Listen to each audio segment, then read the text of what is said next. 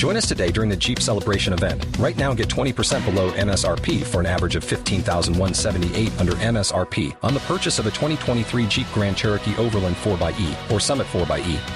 Not compatible with lease offers or with any other consumer incentive offers. 15,178 average based on 20% below average MSRP from all 2023 Grand Cherokee Overland 4xE and Summit 4xE models in dealer stock. Residency restrictions apply. Take retail delivery from dealer stock by 4 1. Jeep is a registered trademark.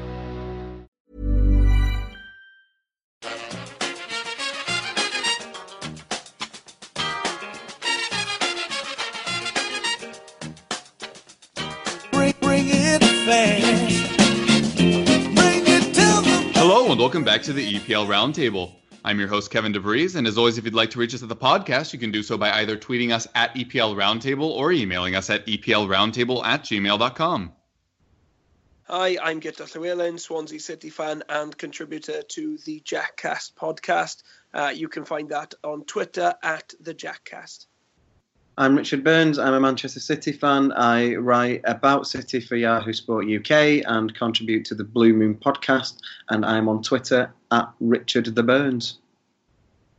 Awesome. Thanks so much for joining us, guys. Uh, up first, as usual, we have Making the Rounds, where we each will talk for a few minutes about what's been happening at our clubs recently.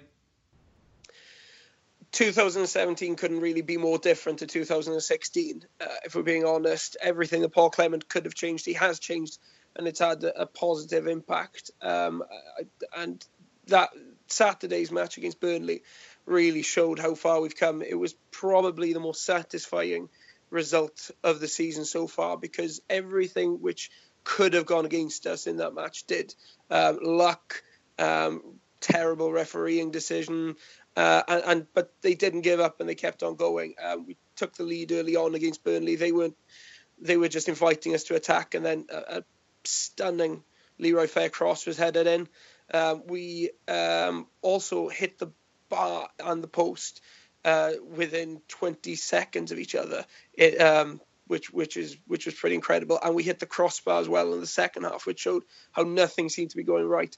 Um, and obviously, just after we scored, um, in total control, a ball goes into our area, and Sam Vokes um, sticks an arm out to control it, and somehow the referee gives a, a, a penalty to uh, to Burnley. It was one of the weirdest decisions you'll see all season. Anthony Taylor isn't my favourite ref. I don't think he's many people's favourite ref, but um, he certainly didn't do much to endear himself to Swansea fans. Um, it was it was a shocker. Let's be fair, um, but that gave Burnley a way back into the game. They didn't really deserve that goal, but they got it. And then after 60 minutes, having done absolutely nothing all game, they took the lead. Um, Andre Gray, lovely turn and shot into bottom corner. Um, really well taken goal, but questions to be asked of our centre backs, uh, how he got so much space. Um, but we kept we kept on trying, and nothing really seemed to be happening. And you just felt it was one of those days where it's just not going your way. Um, but then another beautiful assist from Gylfi Sigurdsson, who uh, backheeled into the path of Martin Olsson, who's had a brilliant impact since he arrived from Norwich, uh, and he blasted it past uh, uh, Paul Robinson in the Burnley goal. Um, that's his second goal since he arrived here. Uh, you know, th- that he could not be a more different player to Neil Taylor, who he had at left back before. It, the, it just makes such a difference having a, an attacking presence at left back. Um, gives the team far more balance and gives it and makes us a lot more difficult to uh, play against. Um, and uh, but it was two all, and again the chances, you know, you had we had a lot of half chances, but couldn't quite get that get that that key goal that we needed. And then in added time, um, Fernando Llorente, not for the first time this season, popped up and, and got uh, a, a got a goal, which gets us three points. And and Q just incredible scenes around the Liberty. Paul Clement running down the touchline. Um, imagine Jose Mourinho for Porto at Old Trafford, that kind of thing. Um, and then at full time, he, he did a kind of lap of the stadium, punching the air, and you could see how much it meant to him. Um, and, and already there's a there's a brilliant bond between manager and fans. Um, he seems to be loving the way things are going. It couldn't have really gone much better. Um, there's uh, actually worked out today that um, uh, if the season had started on January 1st, 2017, the Swans would be in the top five. Um, we've, Wow. we've collect, that that's that's pretty incredible, isn't it? We've we've picked up um, five wins from eight games. The only teams we've lost to are Manchester City, Chelsea, and Arsenal.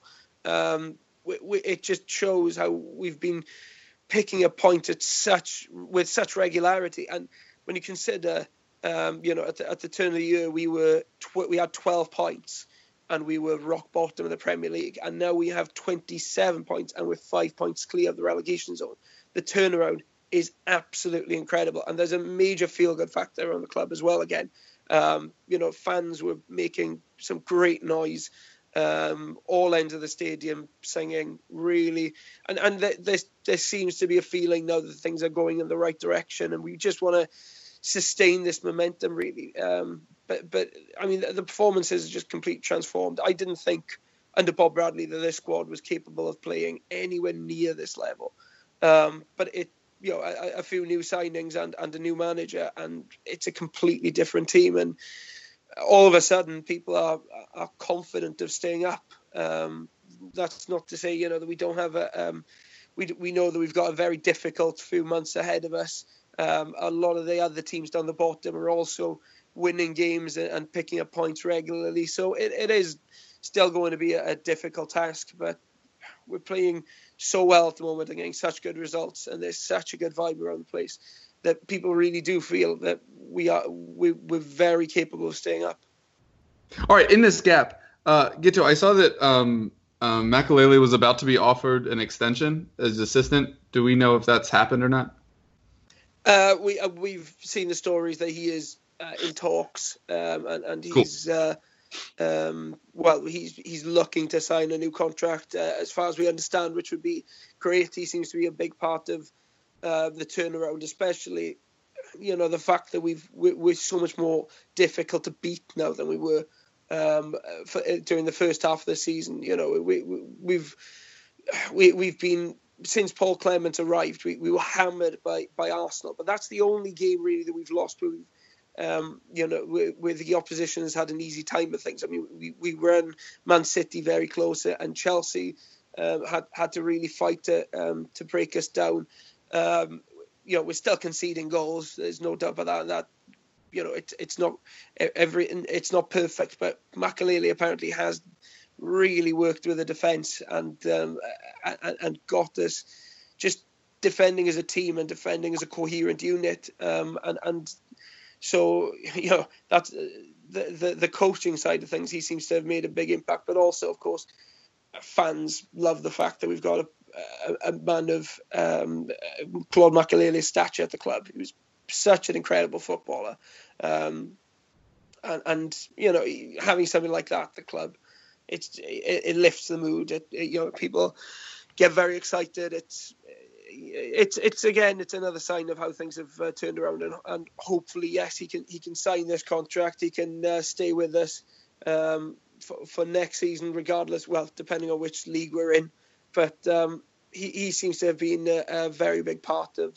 what um, Paul Clement's done at Swansea, and um, yeah, hope hope he stays around. It's a bit strange to hear about uh, contract renewals. What two months after, three months possibly after um, somebody arrived. So uh, you know, but um, yeah, as long the sooner he puts pen to paper, the better. Interesting. Uh, from the way to American aspect, which I've been accused of plenty, um, is this kind of what Americans have is like a defensive coordinator where he comes in and he works with the defense to try to shore things up that way? Because certainly you've improved in that in that regard. Yeah, I, I guess I, I, guess it is. Um, you know, it because we were so catastrophic at the back um, under Bob Bradley. You know, the statistics spoke for themselves. We were defensively, he was defensively the worst manager the Premier League has ever seen. Um, you know that, that those, shout to Tim Sherwood, just like, hey, I did all that for nothing. Tim Sherwood is in Swindon at the moment, fuming at his legacy's gone up in smoke. um, but uh, yeah, we, he, it was so catastrophic. Um, uh, but you know, with with largely the same players that, that were at Bob Bradley's disposable uh, disposal. Sorry, uh, we we've turned things around. We we just look far more confident in the ball. We're working harder off the ball. Um, and, that, and it's not just the, the back four, you know the midfield are pitching in a lot more uh, defensively than they used to. I mean, to, the fact that a player like Leroy Fer now looks defensively competent says all you need to know because I, I was convinced that man had didn't have a defensive bone in his body, but he, everything just looks far more organised and far more um, cohesive um, since Paul Clement and Claude Makelele came in. Um, and it's not just down to tactics. There there is clearly more energy in their approach too. Um, so yeah, I, I, guess the the comparison between sort of defensive coordinator and um, uh, and Claude Makelele's position at Swansea, I, I, I, guess it's a fair one. That's the impression we get. He's he's certainly not going to be um, taking on shooting practice anyway, is he? Probably not so much. Uh, all right, well, thanks for that, uh, Richard. Last time we had you on, I think in that time Guardiola was the worst manager ever. He'd never figure out England at all. Uh, then you were up in second a little bit, but now you've fallen way back because the game's in hand. Um, how are you feeling about uh, Manchester City at the moment, especially uh, with your win today and another match midweek? Uh, I feel extremely positive about City at the moment. Um, I, it feels now like we are over the worst of the bedding in problems that Guardiola was going to have. That's not to say that there aren't uh, more difficult days ahead of us, um, and I've no doubt some um, some bad results and whatnot still to come. But we're now nine games unbeaten in all competitions, and crucially, uh, because I think I've said on here before that I don't think we're ever going to completely correct our defensive problems uh, until we get a, a, summer transfer window to do it. So we sort of got to grin and bear it and, and make the, the best of what we've got for the rest of the season. Crucially, we're now sticking the ball in the net at the other end, which is something that was evading us quite a lot at the start, uh, well, at the midpoint of the season, um, when we were having the draws at home to Everton and Middlesbrough and Southampton and uh, and all the rest of it. We were dominating possession uh, and, and getting to the final third, and then we'd suddenly look a little bit clueless and, and lacking ideas. Ever since Leroy Sané came into the team, because he he's it's changed everything. He was he had a very slow start to the season, and I think Guardiola has managed him absolutely perfectly because he's, he's let him sort of dip his toes in the water, and then he trusted him to start the game against Arsenal, which at that point was probably our our best performance of the season when we beat them 2 1 at the Etihad. Uh, and, and Sané was crucial in it. And then unfortunately he got injured and he came back in uh, in the, the draw with Tottenham and he looked sensational in that game. And he's been fantastic ever since. And he's given us. Um, when he plays on the left and we've got Sterling on the right, we have such a better balance in the team. It allows us to um, it allows us to, to play with great width and to it gives us more space to pull opposition players out of position. It gives us more, we're far more fluid. Sterling and De Bruyne have a lot more space to work in in the centre. Um, and that, that one player being banging form and being thrown in at the right time by, by the manager has just has just brought us right into form. I mean, he's obviously not the only one. So today we defended a lot better than we've become accustomed to. The the positional play from the defenders when they were playing out from the back uh, was as good as as good as I recall seeing it. You've got Kolarov, um, Stones, and then the two fullbacks, and Fernandinho sort of dropping into a sort of centre back type role, um, even when we're on the ball. It just makes it so fluid, and then the Sunderland players don't really know who to follow they're pulled out of position.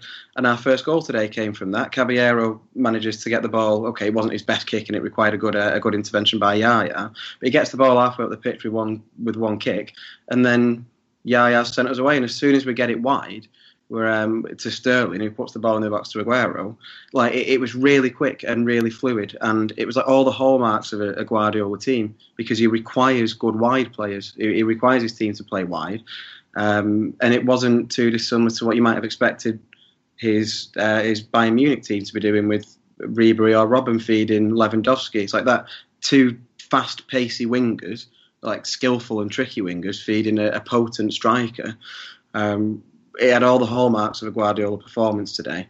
Now, obviously, that came against the bottom team in the league, so I'm not going to get too carried away um, that we managed to beat them. But we were clinical when we needed to be. And like I said, nine games unbeaten is um, is very impressive considering that that comes off the back of a run where we were shipping four goals at Leicester and four goals at Everton and the really disappointing 1 0 defeat at, at, Liverpool on New Year's Eve. And we've just played ourselves bang into form. And I mean, Aguero, has had a sliding doors moment in his season. Obviously, there's been a hell of a lot of reports suggesting that Guardiola wasn't happy with him and that maybe Aguero couldn't do what Guardiola wanted of him. And his head was definitely down for a little bit after he got dropped. The Monaco keeper in that ridiculous 5 3 win spills an Aguero shot in. And ever since then, he's he's looked right on it again. He's, he's running his backside off. It's the work that, that the team needs. It's not just running for running's sake. It's effective, and he's, he's putting the ball in the net again, which is ultimately, um, you know, what he's there to do. And he just looks he looks on cloud nine again and, and unstoppable, and it's great to see. Uh, and Guardiola was clearly happy with him. I mean, he was very very effusive after the win over Huddersfield. Um, and Guardiola keeps saying that he can't do what he wants to do with this team and that City can't achieve their goals without Aguero, which, okay, managers say things to support the players, and I'm sure he wouldn't come out and say, no, we're open to offers in the summer. But it's a pretty extreme thing to say if, if the guy isn't part of your long term plans. So I think that's hopefully making everybody feel a bit more settled and less scared about the possibility of losing Aguero in the summer. Um, and yeah, everything just feels all right at the moment. And I would say if there's such thing, we're getting ourselves into form at the perfect time in the season. Obviously, it would have been nice to be a bit more consistent around the time that Chelsea started pulling away with the, the lead. But in terms of being in there at the end, whilst the teams around us, you know, Arsenal are being Arsenal, Liverpool always look like slipping up whenever they come up against the team in the bottom half of the table, um, and United refuse, like steadfastly refuse to lift their heads above six. There's only, obviously, Spurs are in great form uh, and Chelsea above us are in great form. But we're really in a good position to take advantage of any slip ups. Um, obviously, we've got an FA Cup quarter final to come with two games from a final, and the dream is still very much alive in the Champions League. However far we'll get with that is, you know, I, I couldn't begin to really guess. Uh, but we're in form at the perfect time of the season to start hammering home a bit of an advantage in the competitions that we're in. Yeah, I'm, I'm really glad you pointed out Sane because he has been incredible since making his way back into the team.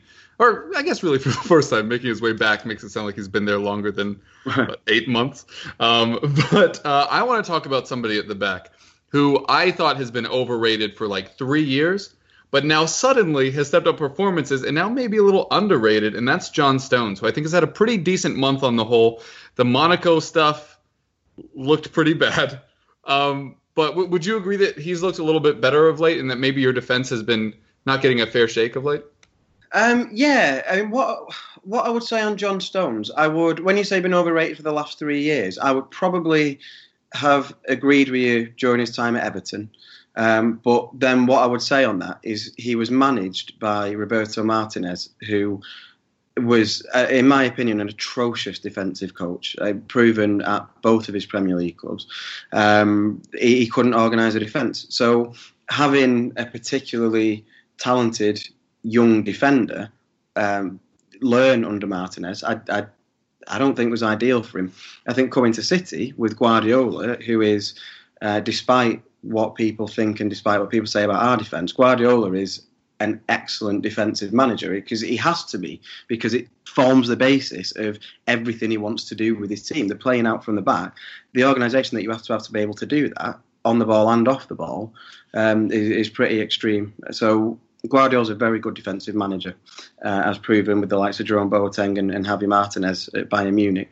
Stones this season, to me, I, I think has settled into City really well. He's not been perfect uh, but I don't think overrated is the term I would use. I think seeing him at, at, close quarters, the way I see it, is I actually think he's a bit of a step ahead of the rest of our defenders. And a lot of his mistakes, not all of them, but a lot of his mistakes come from the fact that, or have come from the fact that his teammates aren't quite in tune with him because he's the most Guardiola like defender that we've got. So when you think of the pass back where we conceded a goal against Southampton, that's because he's got Vincent Kompany stood five yards away from him, and at the exact time that he goes to play the ball, Kompany steps up, which he wasn't supposed to do, and that leaves a massive amount of space.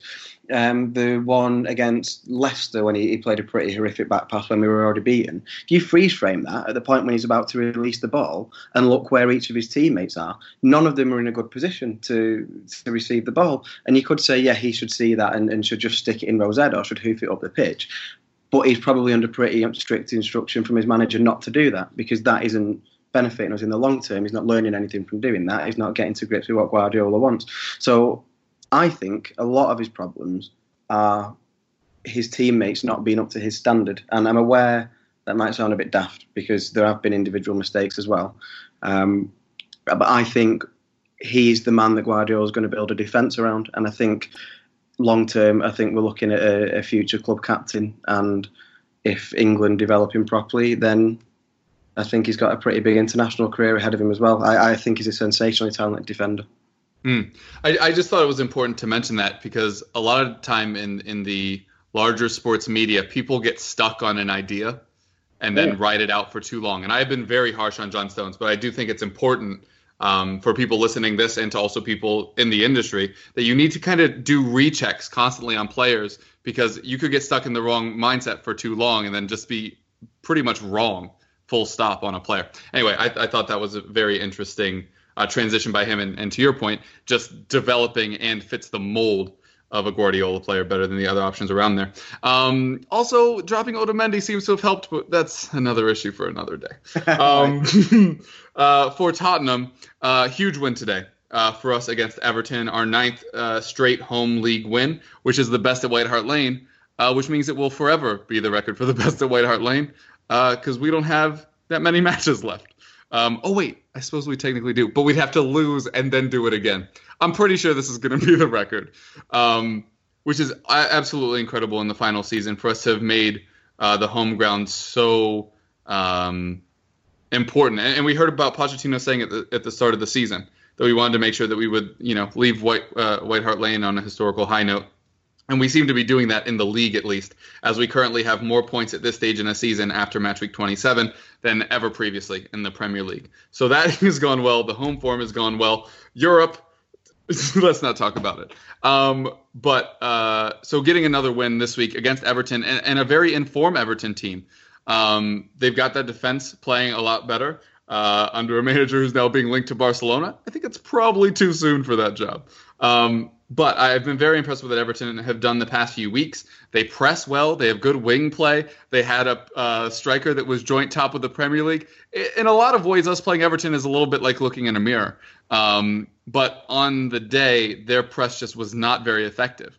Uh, it, it, reminded me of a Liverpool match last season where Liverpool gegen pressed, quote unquote.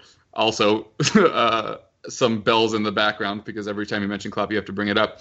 But uh, if you if you're actively pressing and you aren't dispossessing the other team, you get tired out very quickly because you need to see some evidence of it. I think before effort levels might just drop just a hair, and then you can get caught out um, a fair bit. And I think Everton struggled from that a little bit today.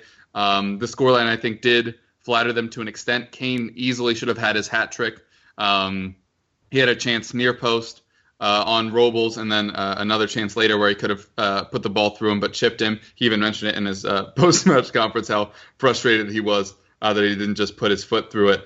Um, but on the whole, was very pleased with our performance today. One of our better 90-minute performances.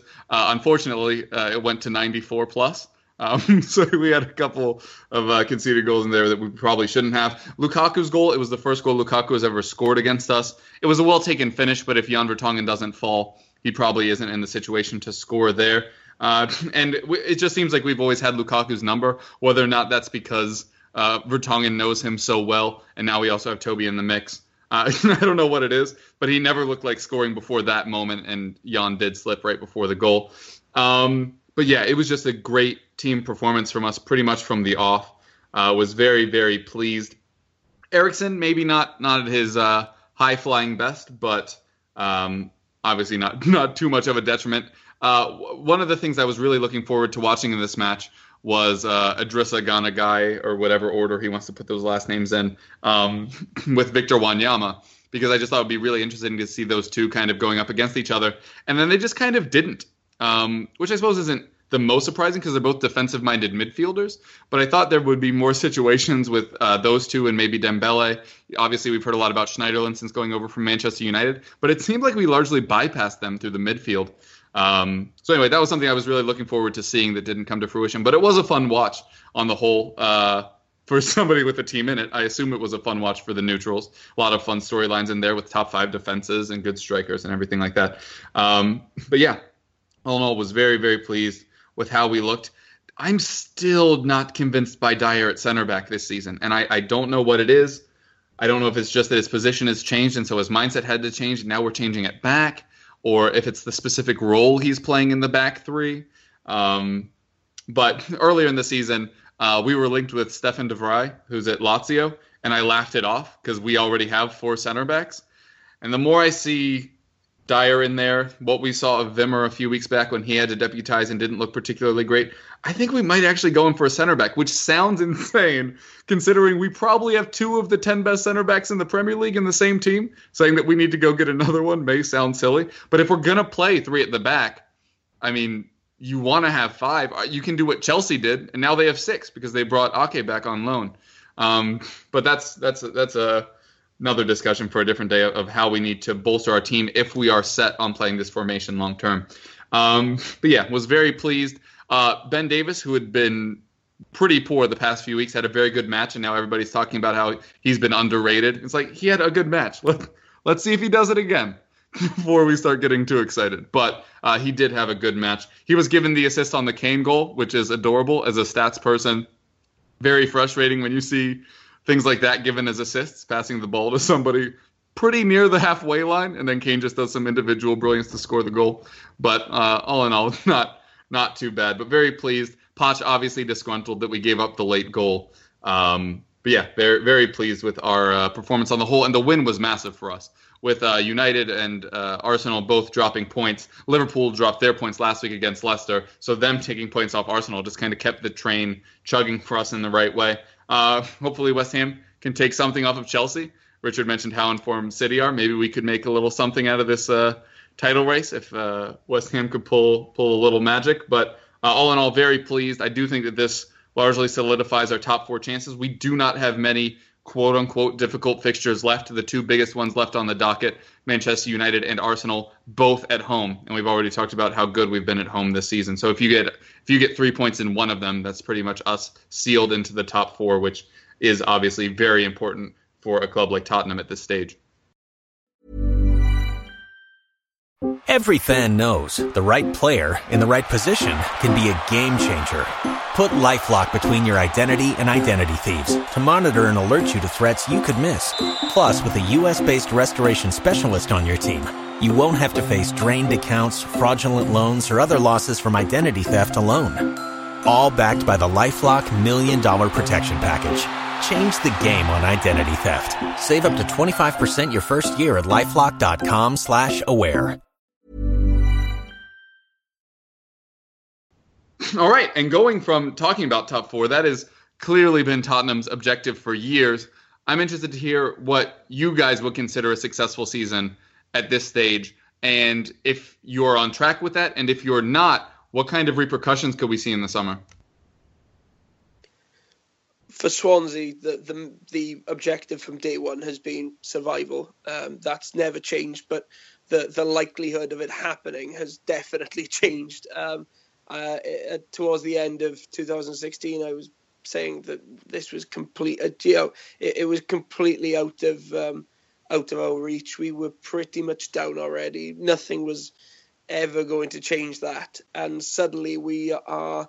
Uh, at the start of March, and you'd have to say that, that we're looking pretty um, in, in a pretty good position to, to achieve that. Five points off the bottom three, um, and um, although you know other teams down the bottom are also um, picking up wins, um, meaning that it is uh, that, that, we're still under pressure from those teams.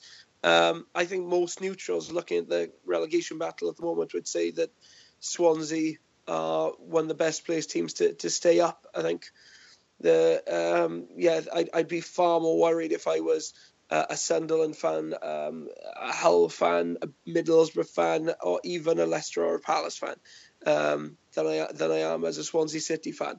And the only thing that we need to do to stay up is not mess this up and just sustain what we've got. Just keep doing what we're doing at the moment. Um, keep working our socks off and just do not become complacent. As long as we do that, I think we will probably stay up reasonably comfortably um, when you look at our fixtures. But that that is entirely reliant on us not getting complacent, and, and just keeping up the kind of momentum that we've got at the moment. Uh, if you weren't able to stay up, will we see a lot of player shifting? Do you have players on high contracts that you kind of have to get rid of, or would you be worried that players like Sigurdsson and, and Llorente would get poached? Oh, there's no way that Gylfi Sigurdsson could play in the championship. I mean, he's just such an incredible footballer. I say it every time I'm on this podcast, but but he, but he's far too good for Swansea. Um, and I know we've you know this has been a, a team turnaround um, over the last few months. But without Gylfi Sigurdsson, there's there's no way we'd have done it. He's his delivery is, is spectacular. He's just such a gifted footballer. Um, he should be playing Europa League football at the very minimum. Um, probably Champions League football. Uh, if we're being honest, he's he's an incredible footballer, and we'd struggle to keep hold of him. Likewise, I don't think Llorente would have much interest in playing in the Championship. Um, Fabianski would be a great buy for any Premier League side, and I don't think he would um, fancy going down to the to the second tier. Um, there are a few other players that we could we could sell on. I you know we, would want to cash in probably uh, if we were to go down to the championship. Um, but like I said, at the moment, that's looking less and less likely by the week. Um, and hopefully, I'm not jinxing it now, but um, hopefully we can keep this up now, and um, we come the end of the season, we'll we'll be in a much stronger position to retain a player like Gylfi Sigurdsson or Llorente, who I, I, think we're going to struggle to keep hold of whichever league we're in um, next season. Mm. Well, as I said to you uh, before we started recording and everything, uh, I think Swansea is a better league, or sorry, the Premier League is a better league with Swansea in it. So hopefully uh, that will continue. Uh, Richard, obviously for years it was Champions League you were doing well domestically, you weren't doing well in Europe. Kind of turned around the past couple of years. Is silverware what you have to get for this to be a successful season under Guardiola, or is this more of a long term idea? Um, it's a bit of a mix of both. I mean, obviously, we can't pretend that silverware isn't important when you spend the kind of money that City typically spend in a transfer window and with the quality of players that we've got and how high up the league we are and, all the rest of it. Of course, winning trophies is the proof of your success, isn't it? But the long term idea at the moment is more important. So if we don't win the league this year, which obviously at the moment there is a chance, and we can keep the pressure on Chelsea because we still have to play them, and uh, by the the time they've played West Ham, we'll have a game in hand on them again. Um, so we have to be there to mop up if they make uh, to to take advantage if they make any mistakes. Um, winning the league was the, the aim at the start of the season. Now it has to be about sort of, at the very least, consolidating a, a, top three position so we don't have to go through a qualifier for the Champions League again. That has to be the league aim. And then it has to be about the quality of performance. It has to be about what's happened in the last nine games, playing the way that, uh, you know, showing the performances to be. Um, in line with what Guardiola was brought in to do in terms of laying this blueprint that's going to create an identity for the club for essentially all coming time. I mean, what they want is for Guardiola to do what Johan Cruyff did at Barcelona, create an image that permeates the whole club and that any manager who comes in can then work with and adapt slightly. Um, Guardiola's remit at City is, is sensational. It's like he's ridiculously powerful. Um, we've obviously got a, a, strong shout at winning the FA Cup, which presents me with a, a massive personal dilemma because I'm at a wedding that I can't get out of on FA Cup final day, which is given that there's still a, yeah, given that there's a possibility that it could be a City United final. Um, I've already let the couple know that I will never ever forgive them if that comes to pass, which they seem all right with. So anyway, um, yeah, we're, we're one game from a Wembley semi-final, and that game is Middlesbrough away. So realistically, without counting chickens, we should be there, um, and we've got a strong shout at, at winning a trophy there that we haven't won since 2011. The Champions League is interesting because we're not through that yet, um, but I think it's I think we're equipped to do well in it. We're not guaranteed to be in the quarterfinal. Monaco will almost certainly score against us in the second leg. Um, but the two goal cushion that we've got from that incredible first game. I mean, it was the, the best match I've ever been at. It was sensational. To have the cushion from that gives us a strong chance of getting through. And then from there, the only team that would scare me that we could draw would be Atletico Madrid because not because the because I wouldn't make us favourites against Real Madrid or Bayern Munich. But we've got enough in us to cause them problems. Atletico scare me because of their defensive organisation and knowing what we struggle against and, and what our strengths are. Um, I think we've got a strong shout of going pretty far in the in the Champions League. Um, I don't. I can never quite decide how you judge success in it because if we get to the semi final, we've got as far as we went last year. But if we do that by beating, I don't know, who could we say we, we drew Bayern Munich or Real Madrid in the quarter final? That is a better achievement than beating Kiev and PSG was to get to the semi final last year. So that mm. would be significant progress. But we could then go out in the semi final and it sort of look like no progress. I think the Champions League is um, I don't like using it as a barometer of success because there's so many different factors that come into play. Um, but I do think with our, our, style and what we're good at, and as I said before, the, the part of the season where we're, we're hitting our best form, um, I think we're equipped to to push pretty far in it. But if you get to the semi final, it can go anybody's way from there, can't it? Uh, so, mm. su- success to me would be an improvement or a continuation of the, the current form and the style that we're playing in. If we can win the FA Cup, that would be fantastic. N- keeping the pressure on Chelsea is as much as we can hope for now, and if we're going to have a shot at winning the league, it has to come from Chelsea making a mess of things. Uh, although that is always the way that we win the league, to be fair. Uh, it, it comes from somebody else dropping the ball, and then Europe's a bit of an unknown and as for repercussions, all that's going to happen in the summer is perhaps going to get another uh, another war chest, as the another two wingbacks. Yeah, yeah, it is going to be defensive reinforcements, and we'll see what happens with Aguero as to whether we need a striker or not. It's going to be about moulding the team. I, I don't think there is a manager in the world more secure in their job than Guardiola, not because he's hmm. unsackable or infallible, but because he's been given such a remit at City that he'd have to get relegated from this point for them to bin him off. Yeah. Yeah, it had been a very long term thing to just get him there in the first place. They aren't going to turn it short term all of a sudden. Yeah. Um. All right. Uh, for Tottenham, uh, I think it's top four again. I, I've mentioned in previous shows. I think a trophy is very important to cement what we've done here. Something that you can look back historically and say that's what we accomplished. Because I'm sure many people will know Tottenham tend to always have flair players that are worth remembering, but very few of them have really etched their names in the history books um, with silverware. So I think that that would be absolutely massive, especially for this young group.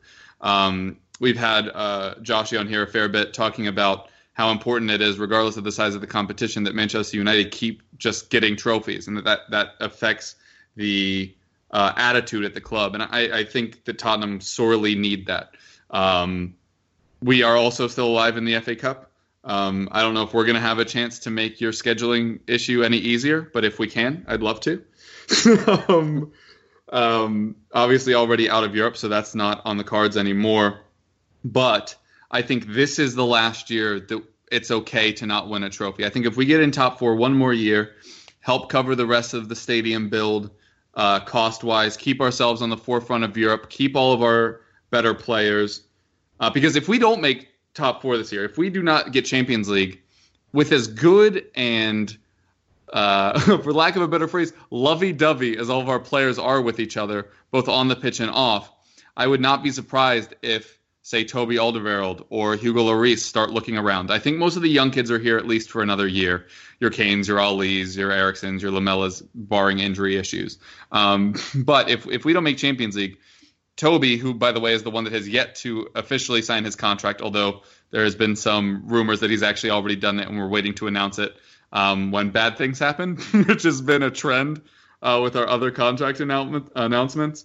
Um, we'll see, but uh, that that could be a repercussion if we don't make top four. Is that we could lose some of our older high name players. Um, but next year, I think, is when we start getting Richard. You, will be familiar with this. When all of a sudden you had to do well in the Champions League, I think it could start getting like that for Pochettino, where we absolutely love him. I don't think that it's realistic that we'd sack him anytime soon. But if we continue to not get trophies because people have short memories, there will start to be that negative spin around a manager. And depending on who it is, that spin can turn into a sacking very quickly, or it can take 20 years. No shots fired at any other London club's cough. Um, but anyway, yeah. So for this year, I think it's just top four, and I'm pretty confident of it. Uh, if we didn't, I don't think there would be any significant things within the club, but there could be some players leaving next year. If we don't make top four or get a trophy, I think is really when questions could start to be asked. But our play style is going to negate a lot of that. But I feel like that's a long term issue that we have at the club to begin with. All right, and now a second topic that we kind of teased, well, I kind of teased in my Tottenham thing, talking about Harry Kane and how he's a great striker, is a narrative started swirling around this Tottenham Everton match, which was the battle of these two young strikers, Lukaku and Kane. They came into this match on the same amount of goals. They didn't leave that way, cough. Um, but uh, I think there's a larger question to be asked. Um, especially with Aguero's suspensions and some other issues with the Gabriel Jesus thing. You also have Diego Costa. You have Ibrahimovic, who's kind of uh, I almost said one season wonder. I meant in the Premier League. Um, obviously, even though Zlatan's track record is set in the past. But I'm curious to hear who you individually think is the best striker in the Premier League right now.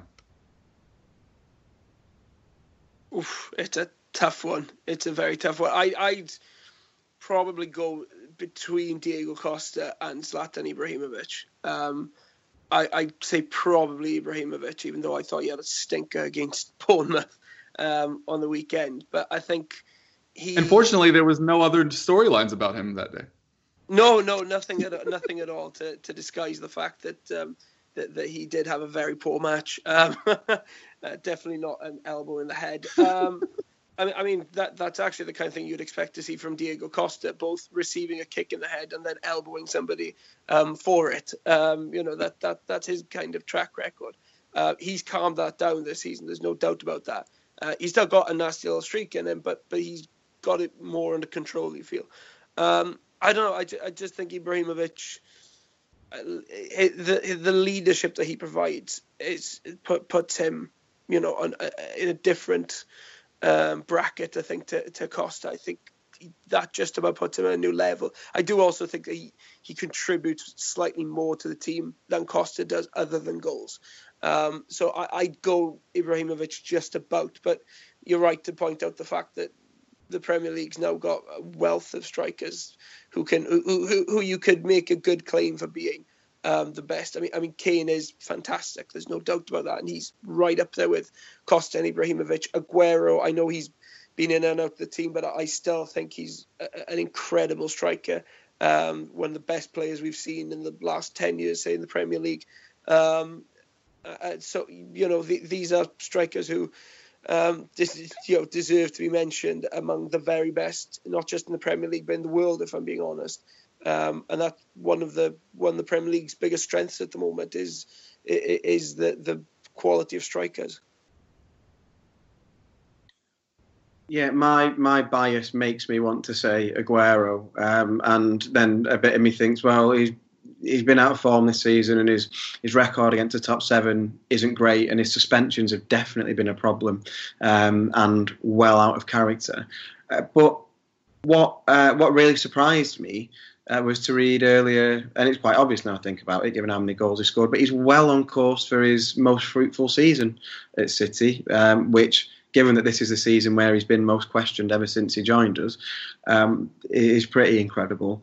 Um, in almost any other season that he's been in England, I probably would have had him as the best striker in the league. But as Guto said, it's it's we're awash with great strikers at the moment. Um, I'm obviously it pains me that Ibrahimovic is doing so well at United, but he deserves all the credit in the world. Um, and, and, what I like about it, in as much as as a City fan, I can like any striker doing well at United, is that it's another his his success in England at his age is another two fingers up to the arrogant little England idea that you can't prove yourself until you do it in England. Because there was a while, for a while, there was this trope that he didn't score against English clubs in the Champions League, and so that proved that he wasn't a truly world class striker because he, he only did it in easier leagues. And now he's walked into the Premier League at 36, and he's absolutely tearing it up. And so, whilst I'll never celebrate his success whilst he's where he is, um, there is a little bit of me enjoys seeing people with uh, very insular opinions and, and takes on football uh, be shown up a little bit because the guy is fantastic and he has always been fantastic and he shows no signs of slowing down. So he's got a very good shout at being the best striker in the league.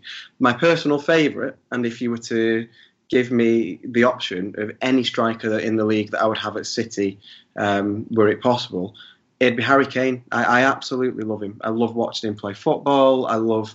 Um, I love the variety to his goals. It's so instinctive to him. He works hard, and to me, he is the he's like a, a modern version of what I was always told was a classic striker, like the, the kind of striker that I didn't or the classic English striker at least that um, maybe due to my age I didn't get to see a whole lot of, or that passed me by a little bit.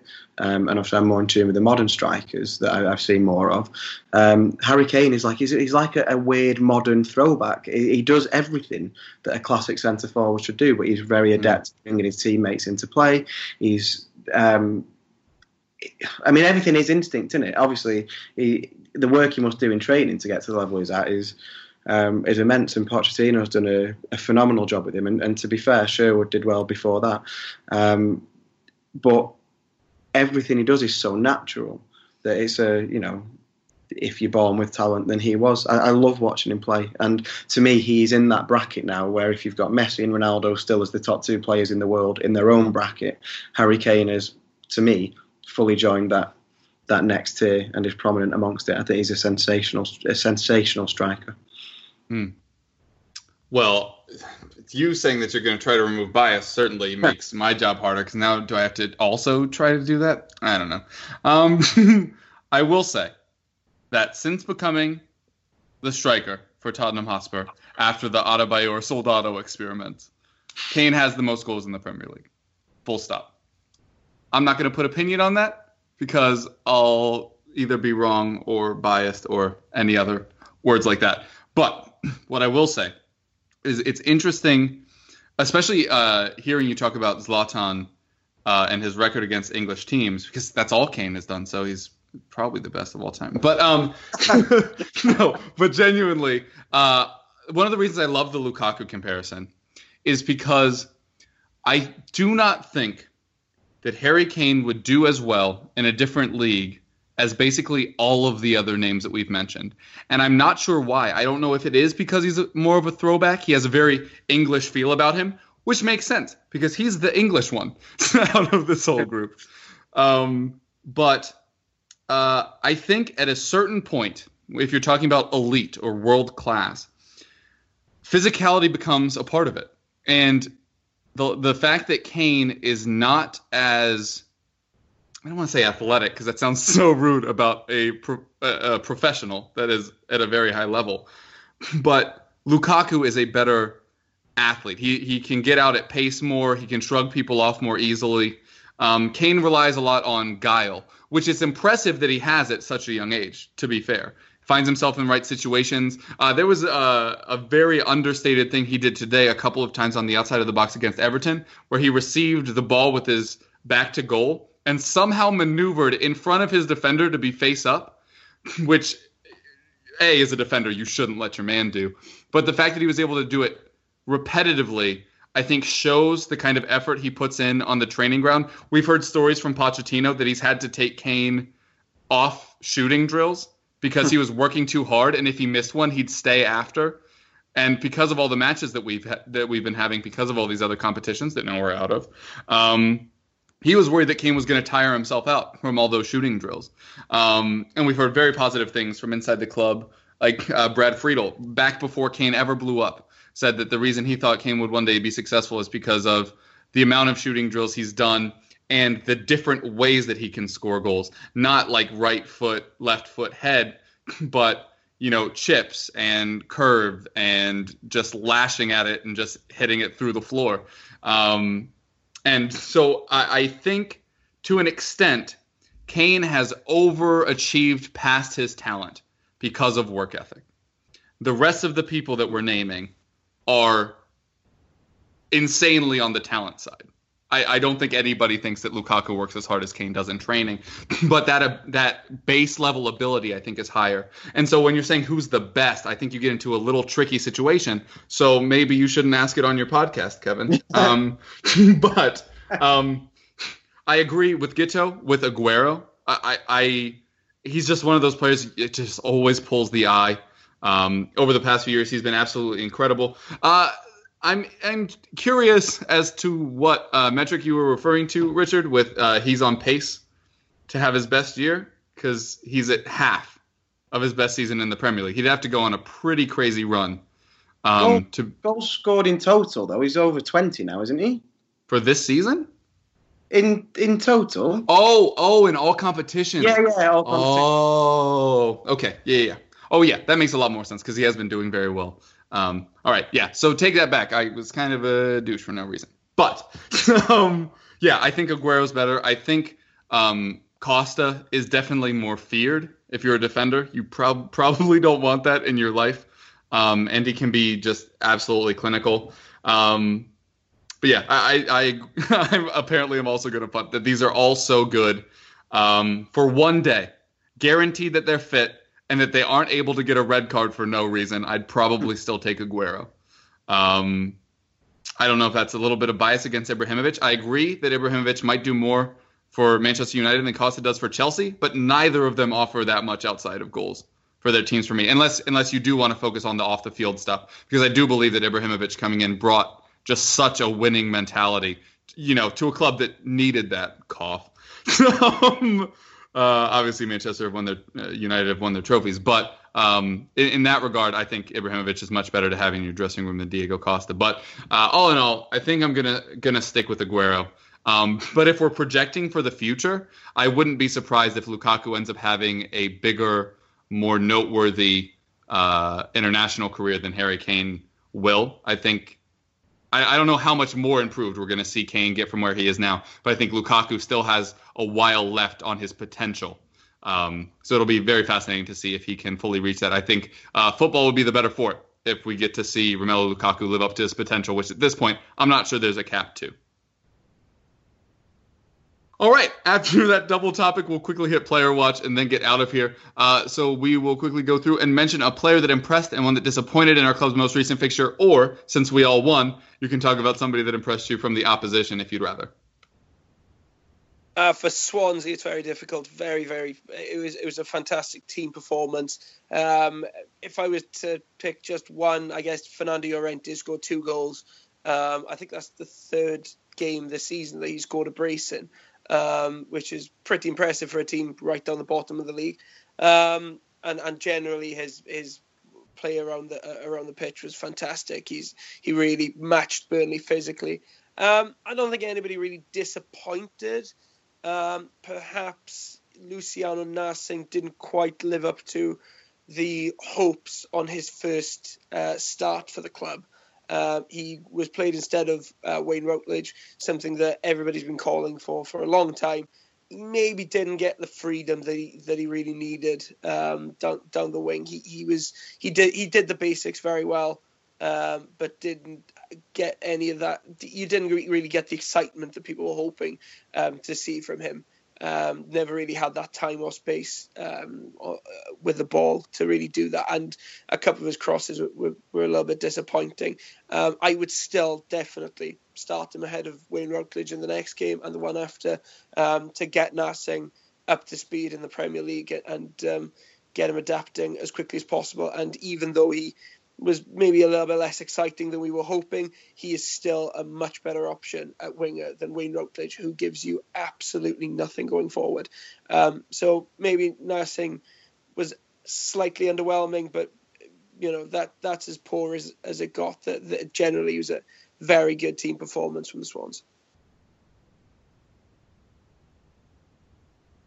Uh, my City player that I was most impressed with, um, I think I'd have to go for David Silva because he continues to be ridiculous. Um, I, I, would always say that uh, Silva's the best player I've had the pleasure of seeing in a City shirt, and I know that um, a, a, fair few fans of an older generation who, who, saw some of the great City players like Colin Bell and, and Francis Lee, etc. Um, also now put Silva as the best they've ever seen, and he continues to to astound and amaze me because he was a player that in the summer, a lot of people, um, a, a, lot of City writers that I really respect and whose opinions I um, I value really highly, all thought that Silva might be the player to suffer under Guardiola, um, and that he wouldn't prosper with the the pressing and the um, the sort of intensity of the play required, and it's been quite the opposite. He's a, he's a shining example to every single player in that team, and he's benefiting again now from, as again I said at length earlier, he's benefiting from having the, the two young lads on the wings tormenting fullbacks and, and getting in the gaps between centre backs and fullbacks because it means he's got the the whole of the middle of the pitch to play with and I mean, he doesn't really need space anyway because the guy's uh, incredibly adept at getting between the lines unnoticed. A phenomenal ability. Um, and to me, I think he was probably City's man of the match today. And he's showing no signs of of fading. And the great thing for us is that as a player who's never relied on pace, we don't have to worry about him slowing down. It's just as long as his mental faculties are there, he should remain a, a top class player for some time yet. Um, it's a privilege to watch him in a City shirt, and today was just a, another one to add to the many great David Silva City performances. Um, I can't do a worst player for City because I thought everybody stepped up. Uh, so my Sunderland player that I was mildly impressed with. I thought Oviedo, when he was covering Sterling, did a decent job on him because uh, in the first half in particular, he was blocking Sterling from getting a lot of effective balls in, and then we did get a, a bit of fortune that the cross that he did finally have success with that found Aguero. Um, it took a, a, little deflection into Aguero's pass, so we had a little bit of fortune there. Um, but I thought to keep Sterling, who is skinning every fullback that he comes up against at the moment, and several times a game, um, although he didn't have an easy afternoon, I thought Oviedo did all right for a while. Yeah, uh, for Tottenham, I was really impressed with the left side of our defense today. I thought Jan and um, Ben Davies both had terrific matches. Um, ben Davies, I think, more looked terrific because of how poor he's looked lately. So I think that's a little bit of a gap bias, if that makes any sense. Um, so I, I, guess by default, I'm going to go to Jan Vertonghen. There's there's an opinion I've held for a while now about center backs that uh, if you stand out at center back for doing good things, it is an amazing thing. Because typically when you hear about center backs, they've done their job wrong, and if they've done their job well, you don't really hear much. They because they either kept a player from getting the ball or they shielded them well to prevent good shots from getting in on target. But every once in a while, Jan puts in a match as a center back that is noteworthy for good things that isn't scoring goals or anything crazy like that. He's not Macaulaying in six headers a year. Um, but um, I was so impressed with Jan today. On the ball, uh, he got a little cheeky towards the end uh, with some ball tricks. I know that he slipped on the Lukaku goal, but I'm not going to blame him for that. Um, but was just so impressed with Jan, who has largely been overshadowed since Toby Alderweireld came into the club. I don't think anybody Tottenham fan or otherwise would say that Jan is the better of the two, but I think that that has caused people to to respect him a little bit less, and it's matches like today that really show why uh, he fully deserves praise of everybody. Because just because Toby is absolutely incredible doesn't mean that Jan isn't great. Um, and so I, I, like it when he has performances like this that really show the level that he's still capable of, of uh, reaching. All right, uh, not really any match previews because it's going to be a shortened Premier League anyway. And uh, we already hit you with two topics. So we will be done for the day now. So if you have anything you'd like to plug or want to tell people where to reach you, now would be a good time. If you want to hear more positive podcasts about Swansea City, you can find us at the Jackcast on Twitter. We should be recording uh, midweek, so this should be up uh, around Tuesday or Wednesday.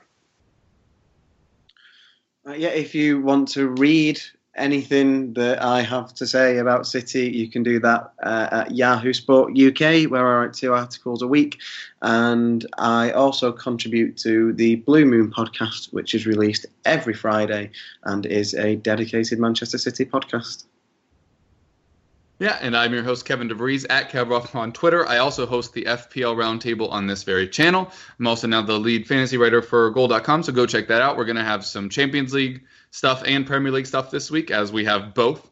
Um, so yeah, uh, throw your eyes over there. Uh, also write for the EaglesBeat.com each week with a fantasy article and host a DFS, which is daily fantasy sports uh, video for VIPBet.com. So if you're interested in that, um, be sure to look over there as well. All right, thanks so much for joining us, guys. It's been a pleasure as always, and we hope you keep listening.